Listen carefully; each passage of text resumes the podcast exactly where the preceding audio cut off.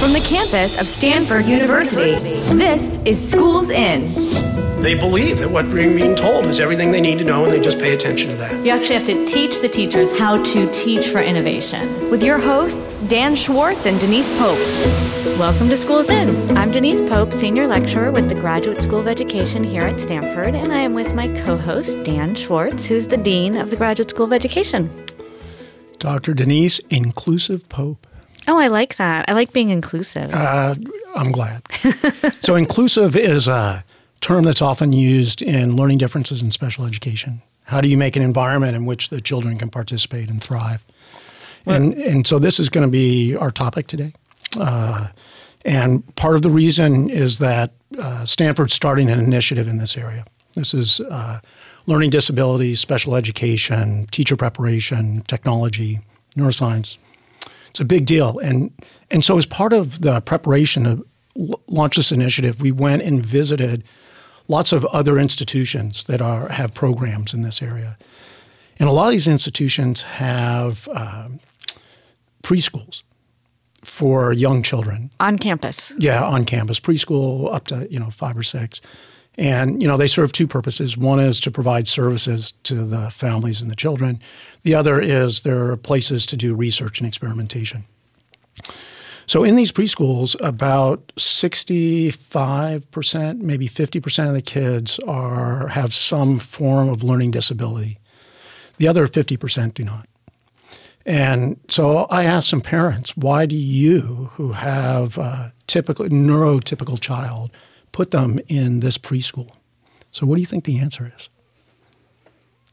Well, I would like to think that they want their kids to be around a whole range of kids and learn inclusivity. But the way you asked it made me think that maybe it's just a really good preschool and they would they would go they're going regardless because it has like the best reputation. So don't try and guess the answer by the way, the way I asked the You, question. I felt like you were leading me in a certain direction, like it's not what you think. well, so- it's not what I think. You were right. I was right. You were right. The, the parents want their children to uh, respect and engage with differences and understand that this is this is uh, a good thing, a normal thing. I mean, I, that's what I would want, to be honest. And um, and I think that that's a beautiful thing. And and and if it if there's this many that have preschools out there that are that inclusive, it it kind of gives me hope for the future. No, it's a, it's. I think it's a good thing. Yeah. I mean, this is why we're starting a program in it. So, I, before we get going, I just want to set the scale. Okay. So, in 2014, what is the number of people ages three to 21 years old receiving special education services? Three yet- three to twenty one. yeah. What 2014? How many people? Oh man, a lot. I would say a lot.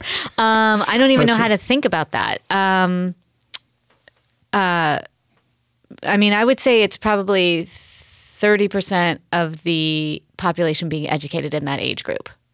So No, too high. Too high? Too high. I was going for the whole like, um, uh, oh, because they're not necessarily diagnosed. That's Mm-hmm. why. Okay. I want, yeah. Oh, I'm excited to get the guest to find out really the answers. here. Yes.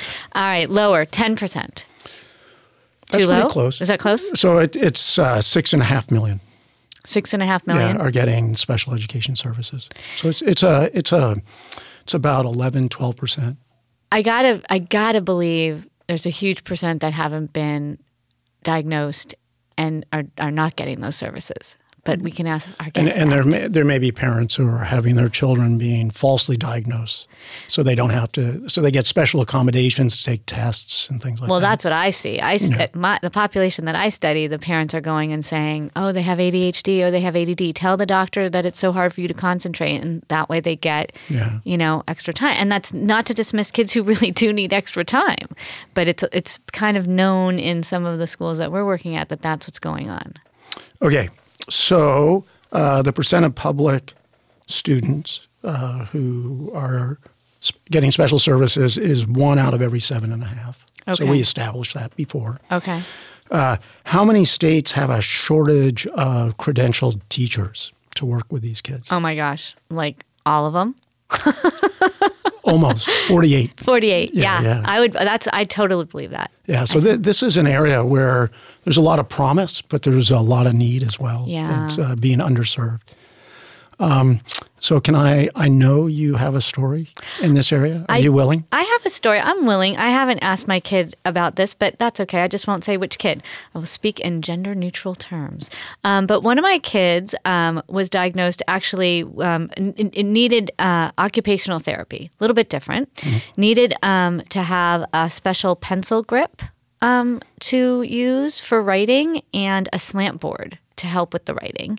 And um, had a wonderful kindergarten teacher because we were a little bit worried about stigma.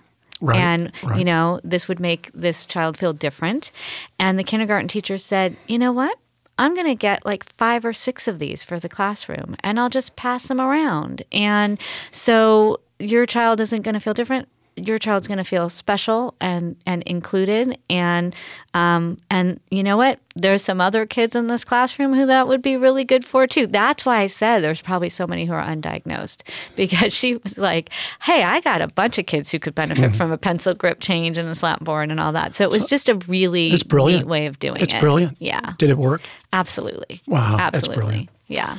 So I'd, I'd, I'd like to turn to uh, a super expert in this area. This is uh, Dr. Elizabeth Kozleski. She, she's on special assignment, so to speak. She's the Dean Senior Scholar for Teaching and Learning at, at the Stanford Graduate School of Education, and she's really helping us put together this initiative. So, uh, Elizabeth, thank you very much for coming. Um, let me open it up very quickly. What, what's it like out there? What's going on?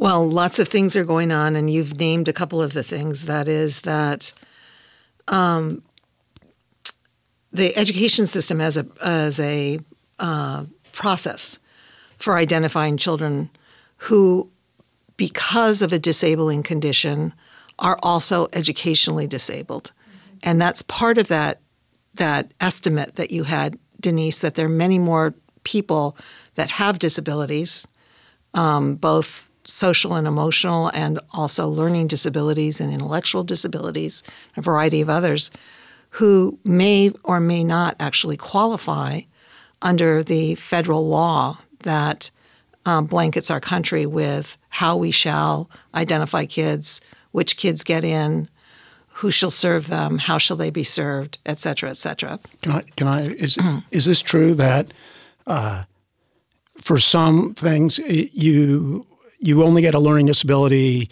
if you're sort of a normal IQ, and then you're performing below that in a very specific area like reading, Yes, and which is kind of weird.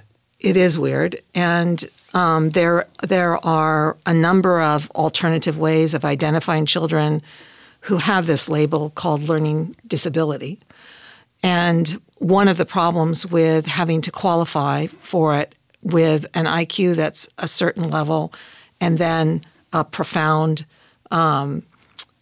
inability or or difficulty with learning in a particular area, like particularly in math and reading, is that um, that discrepancy between IQ and ability in a in a specific thing doesn't hold true for everybody that has a learning disability.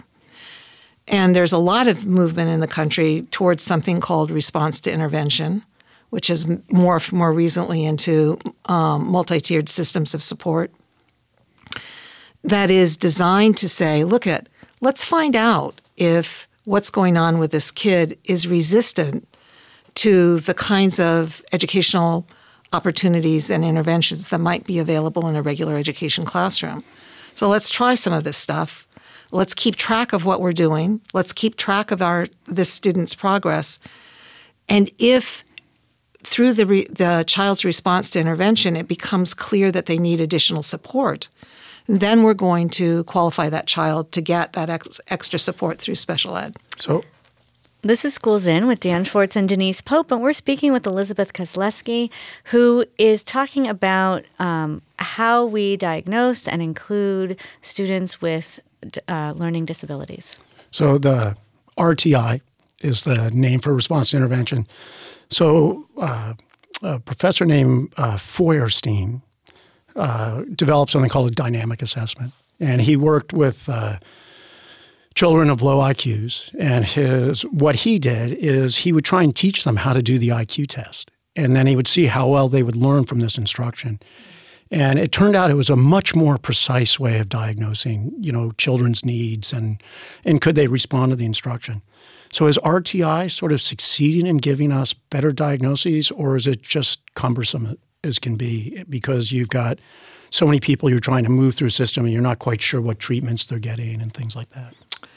Well, it comes with lots of lots of problems. It does. Um, conceptually, it's very powerful, right. but um, like our the system that we use in in most cases, which led to a child being identified in one school as having a learning disability and moving across the street or or d- to the next district and being unidentified. That's such a problem. and the and um, RTI has the same kind of problem because it's the curriculum, and curriculum shifts from building to building. It's the capacity of the resources that are available in any given school. It's the um, ability and um, education of teachers to do this practice well. It's the all of the myriad of other things that are going on in a school building that makes progress monitoring really difficult in classrooms. And in lots of different places, people are still using um, clipboards and checking things off with pencils, and we don't have the right digital affordances to be able to track this eff- effectively. No, it's really interesting. You know, measuring people's abilities to learn, it's sort of what we wish the SAT was. Oh, right. yeah. But it, it's just it's so conceptually, it's so powerful. But the execution is so hard. It's much it's much easier to give these static things. Well, I was even surprised that you said IQ tests are still being used because I thought that those were widely known to be. so my mom, you know, I took an IQ test, and my mom convinced the doctor to change the score so I could get into honors. Okay, Dan, are you saying on on Sirius XM radio that your IQ was not enough is not enough to get into honors? Are you are you outing yourself right yes, now? Yes, but then I am immediately going to follow up with how stupid IQ tests are. Yes, exactly, exactly. And also, just while we're on this topic, I was I thought, and I could be wrong, that we don't say learning disability anymore. We say learning difference, and we say um, atypical and and and neurodiversity. Am I what? Where's oh, Please. No, you're the way. expert. Yeah. the we? Yes, those are terms that people use, but we got a law in 1975 that said identify people with specific learning disabilities, identify people um, with intellectual disabilities, identify people with hearing differences, and those those terms are still used, and they exist in all of our states. Some states have slightly different terms, but this more generic understanding that difference is among all of us, and we learn in very different ways, is more outside of the profession than it is inside of the profession, although there are people in the profession that are pushing back against that. Um, the idea that it's so clear because we have such sharp and precise tools we can say with the, the confidence of a world class cancer specialists being able to diagnose different kinds of cancer. Oh, yes, I can see this child has clearly got learning disabilities and this child clearly has intellectual disabilities. When the characteristics and the way the child learns and the sustainability of the disability itself across years and across different kinds of curriculum varies.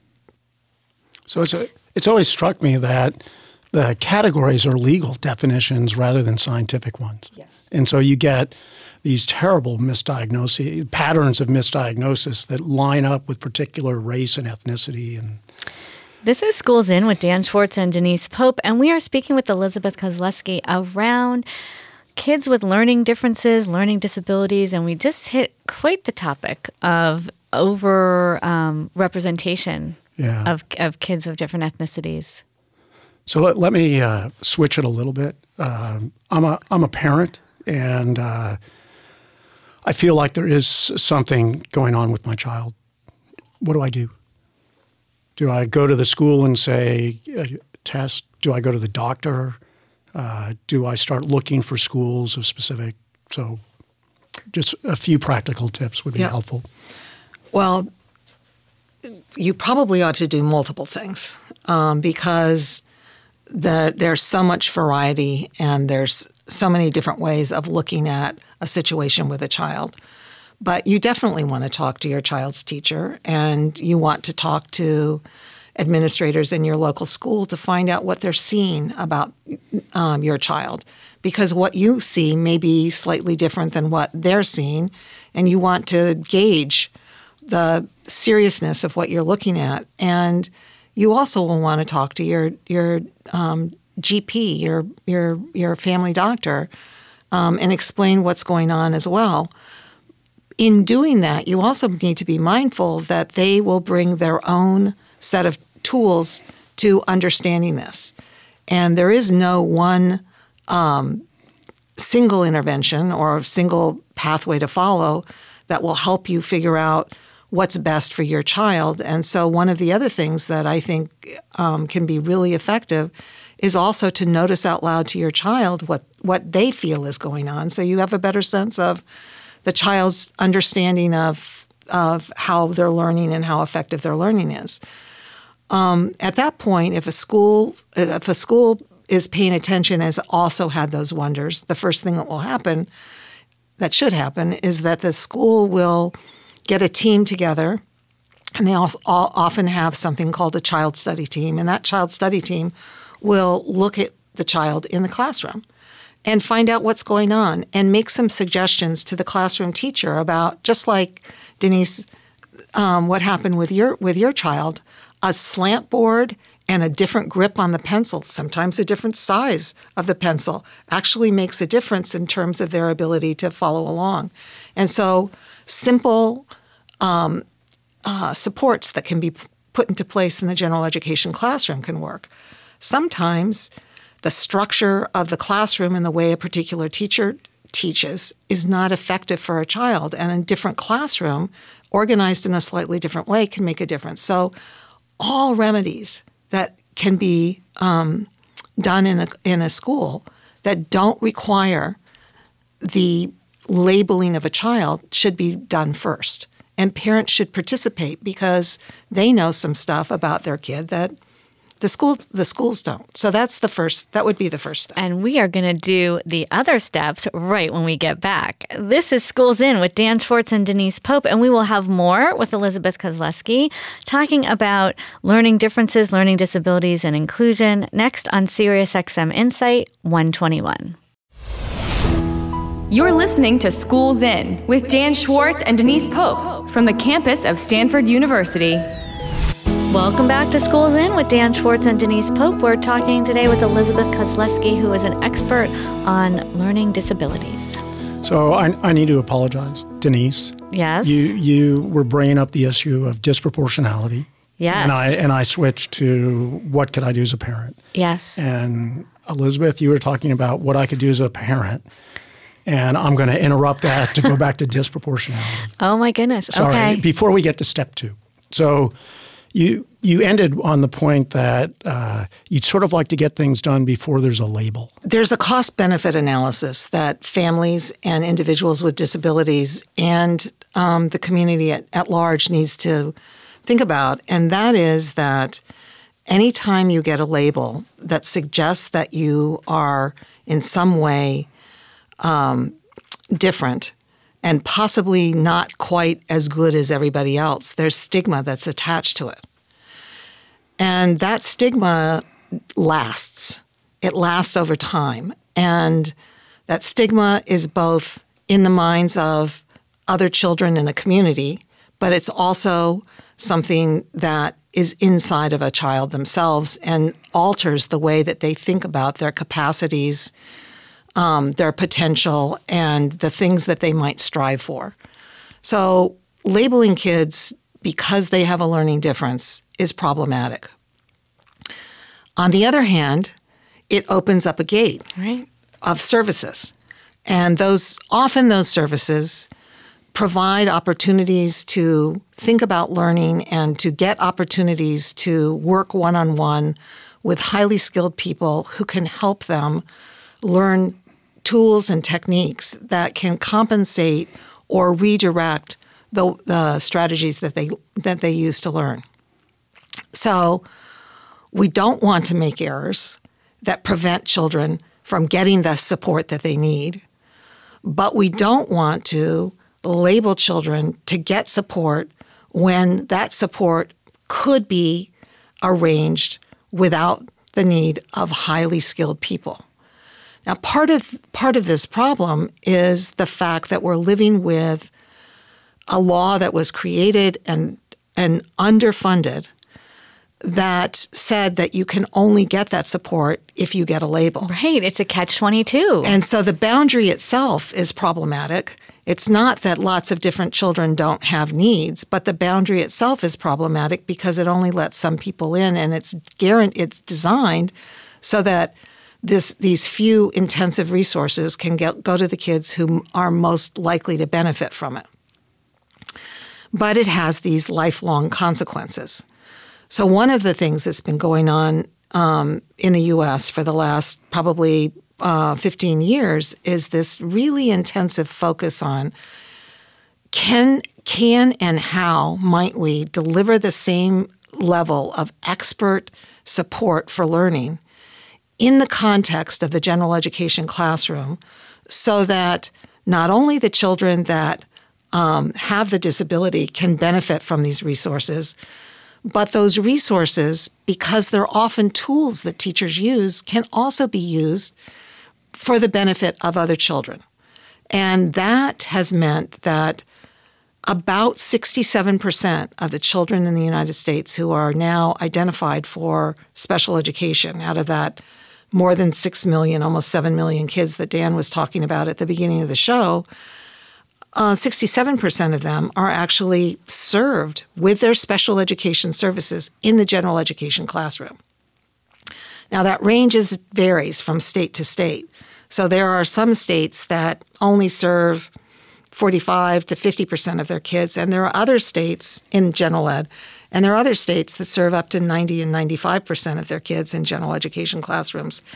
And a lot of that has to not to do with children and teachers. It has to do with how systems are organized. Are there, are there uh, studies that show uh, more time in general education is better?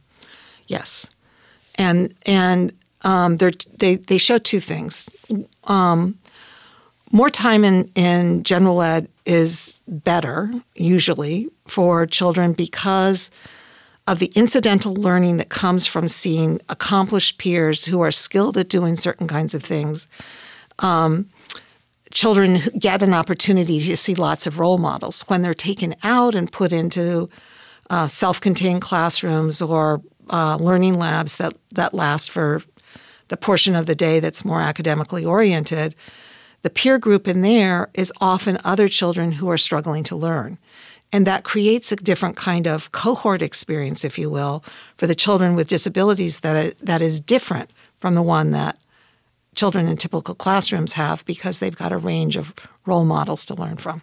This is Schools In with Dan Schwartz and Denise Pope. We're talking with Elizabeth Kozleski about how we educate students who learn differently. I do think we should, I should pick up on Denise's point, which is the identi- the labeling is it the way the labels split along various lines can't be true.